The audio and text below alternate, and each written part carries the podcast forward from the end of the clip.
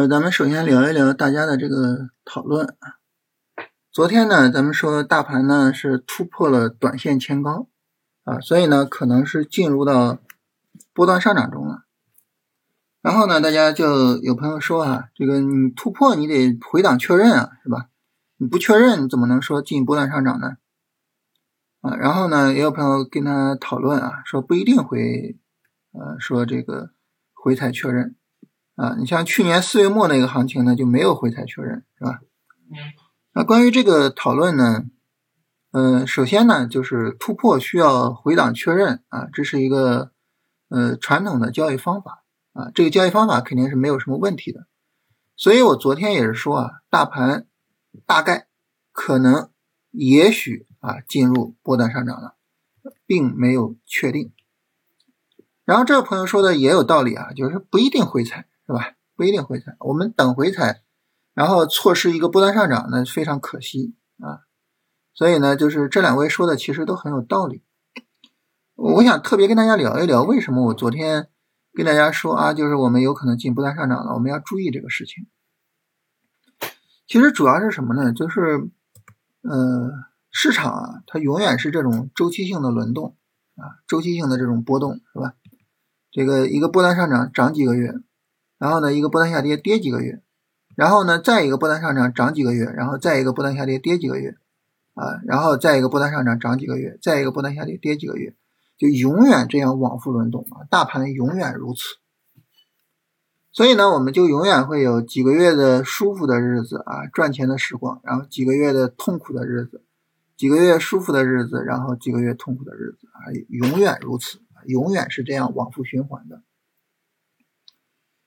在这个过程中呢，就是我们的情绪呢会受到很大的影响，啊，就是在几个月赚钱的时光的中后段啊，因为我们这几个月持续赚钱，我们可能就会哇特别的有信心，就觉得哇我这牛大了，哇太牛了啊，这我跟巴菲特到底谁是股神呢？这是一个问题，是吧？但是反过来呢，就是你连续亏几个月之后呢，就会觉得非常的痛苦，就觉得完蛋了啊，就觉得要不 A 股关门了算了啊，就我们的情绪也会随之波动，这就会导致什么呢？就是我们往往在一个上涨的中后段开始信心大增啊，然后呢可能就加仓啊，然后重仓做啊，然后怎么怎么样。反过来呢？在下跌的中后段呢，我们就可能就没有什么信心啊，然后就不敢持仓啊，不敢买股票，就害怕亏损，是吧？所以这样呢，我们就发现呢，这种情绪所导致的啊这种操作方式和市场涨跌其实是怎么样？就是正好反着的啊。就在下跌的中后段呢，实际上就后面可能要涨了，实际上这个时候可能我们。啊，要密切关注市场上涨的可能性，并且呢，要开始去建立起来信心，对吧？反过来呢，到上涨的中后段呢，我们可能要慎重一些了，就是应该要去注意这些问题了，对吧？但是呢，就是我们可能啊，受到情绪的驱使，可能很难这样。关于这个，我举个例子啊，就是上周四的时候，上周二三我们一直在说啊，这儿有一个超短机会，周四呢有一个急跌。啊，周四晚上我们专门讨论，就这个超短机会还是否存在啊？我当时特别强调说，这个超短机会呢，依然是存在的啊，依然是存在的，是吧？跟大家聊这个事情啊。那我们聊这个呢，实际上就是说，这是一个客观的，根据市场走势所做的判断。首先一个呢，就是我们是下跌存在机会；其次呢，就是三天的下跌呢。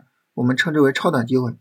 最后呢，这个三天的下跌并没有跌破前低啊，当然这个距离前低很远啊，而且也没有跌破一个比较重要的位置啊。当时我跟大家说的哪个位置我记不太清了啊，也没有跌破。就总之吧，就是没有什么问题，这就是一个超短机会，就它是一个非常客观的对市场的一个讨论，对吧？但是呢，当时大家就评论说啊，你看你每次一说超短机会，就行情就走的不好。其实怎么说呢？我觉得在一定程度上反映了，就是我们现在的这个情绪啊是比较偏悲观的，而这个可能我们需要校正一下啊。就可能我们被这最近几个月的行情给虐的呀，就不敢相信说市场会涨，或者不敢相信行情会延续。但是呢，就是我们应该客观的去看待这个市场，我们应该就是去扭转这种态度，因为现在很有可能是在一个波段的相对的底部区域。当然，你说大盘涨了这么多，还叫底部区域吗？啊，我们看全 A 从最底部到现在已经涨多少了呢？已经涨百分之十了。你说这还能叫底部区域吗？首先一个，就如果说个股涨了百分之十，只是底部一个涨停而已，肯定算底部区域，是吧？所以这个不算什么。其次呢，我们去看个股的话，你会发现很多个股现在呢，就是底部一个大阳线，以及呢在这个大阳线附近波动。就基本上啊，大部分的个股都在底部区域，所以在这种情况下，按道理来说是应该存在着比较多的机会，而不是说就是我们再去怎么恐慌，再去怎么样。那这个时候，我觉得我们的态度呢，应该客观一些，就是应该认识到，这市场有可能走好了。在这种情况下呢，就是我们可能需要校正我们的态度，就不要再去特别的担心啊，市场会不会下跌，会不会创新低，会不会怎么怎么样。不要太去担心这个问题，啊，就这样的话呢，我们的情绪可能就能够和市场波动啊吻合，而不是说盲目的恐慌。这个事儿呢，我觉得需要特别的跟大家强调一下，特别的跟大家聊一聊，好吧？这是我们聊这个事情啊。然后呢，我们来聊今天的走势。今天市场其实整体上是一个小调整啊，就有一些板块在调整啊，所以今天是缩量的，是吧？然后呢，这个上涨呢也持续了三天时间。我们看前面啊，涨两天，调了一下啊，涨三天，调，现在呢又涨了三天。那后面呢，很有可能就是说市场调一调啊，这很正常啊。当然了啊，那如果说市场连涨五天也很正常，就是这种走势是吧？所以后面呢连续涨或者调一调都很正常。调整呢，我们不用恐慌啊，就只要说不是说调整太大，你比如说。一个调整直接把这低点给跌破了，啊，一根大阴线，啪，直接把这低点跌破了，哇，这行情完蛋了。只要不是这样，我们不用太恐慌，不用觉得哇，这个行情不行了呀，或者是怎么样，啊，有机会该做就可以做啊。当然，到时候行情调整出来了，我们也会讨论一下这个调整的情况啊。所以就是有有调整不用恐慌啊，不用恐慌。然后呢，这是大盘的情况，就整体上来说呢，我们应该。转为一个波段上涨中相对比较积极的态度啊，不用过于恐慌。第二个呢，就是从板块角度，板块角度呢，今天有一些板块在涨，你像算力大涨是吧？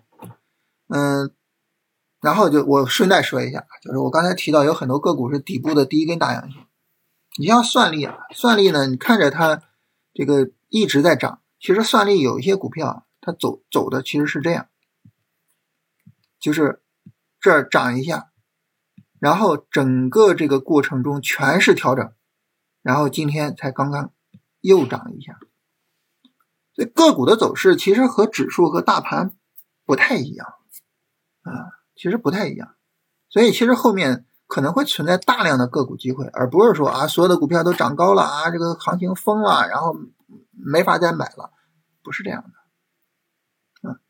除了算力上涨呢，还有一个就是 CPU 今天大涨，是吧？CPU 呢，它是个底部板块，这是一个正儿八经的底部板块，还是说它的走势和个股走势不一样啊？CPU 的很多个股这一段根本就没涨，今天是底部第一根大阳线啊，所以 CPU 等于它刚开始。这样的话呢，随着今天的 CPU 的上涨啊，这样的话呢，就我们会发现，我们这一波行情啊，从这个上上周二。啊，十月二十四号开始的这一波行情，我们先后的拉升过喝酒吃药行情，啊，就是医药跟酿酒都曾经拉升过。我们曾经拉升过二一年的三条赛道，啊，当时的三驾马车就是芯片、新能源，啊，新能源里边呢就分锂电和光伏嘛，就当时的锂电、光伏、芯片被我们称为三个大的赛道，是吧？然后呢，我们拉升了人工智能。啊，人工智能呢，就今天拉了 CPU 是吧？之前呢拉了人工智能的应用，也就是传媒娱乐。然后还有呢，就是市场新贵啊，就是华为。包括算力啊，算力这个呢，既可以说是和人工智能有关，因为它是人工智能的底层，是吧？同时呢，也可以说和华为有关啊，因为华为一直在推动人工智能，呃，推动算力这一块，一直在强调算力这一块，是吧？也都可以说是有关系的啊，就是等于呢，市场把这些重大的曾经做过主线的板块都推升了起来啊，当然啊，也别忘了。牛市旗手啊，证券是吧？啊，证券被我们称为牛市旗手，就所有的这些板块全部推了一遍，在很大程度上啊，我觉得这是市场的一个重要的底部，就是所有的板块都见底，所有的板块都上涨，市场一片繁荣，我觉得这是市场见底的重要标志。所以呢，就是板块上来说啊，就是随着 CPU 的拉升，基本上。就是重要的板块都在往上拉升了啊，CPU 可能是最后一个。这些板块里面呢，新能源啊和医药在调整。就像我们说的啊，主线你不用管大盘怎么样啊，主线调你就可以去看看调的怎么样啊。如果你发现调的小，就可以去考虑参与。那新能源这个调整呢，其实我觉得可以接受啊，当然调的不是太充分啊，可能我们需要等明天调充分一些。然后医药这个调整，目前看问题也不大。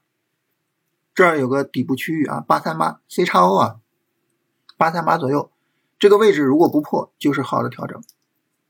当然，如果说明天啪把这个位置跌破了，那就是另一回事了，是吧？啊，然后医药指数啊，其实大概也就是这个位置，其实跟收盘差不多，也就是它明天需要直接涨，不能再往下走了。到目前为止，其实横的没有什么太大问题。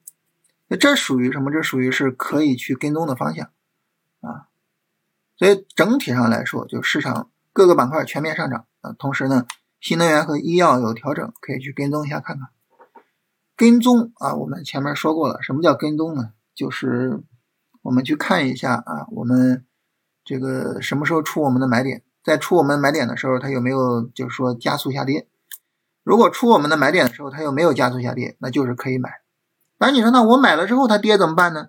那那没办法，该止损就止损，是吧？都出我们的买点了，那你不买，你在等什么呢？对吧？所以整体来说呢，呃，大概市场就这么个情况，就是市场大盘有可能有可能会调整，但是呢，主线该做就可以做啊。当然你说啊，大盘连涨三天了，我担心它调整，就可以把仓位控一下啊，降一下仓位。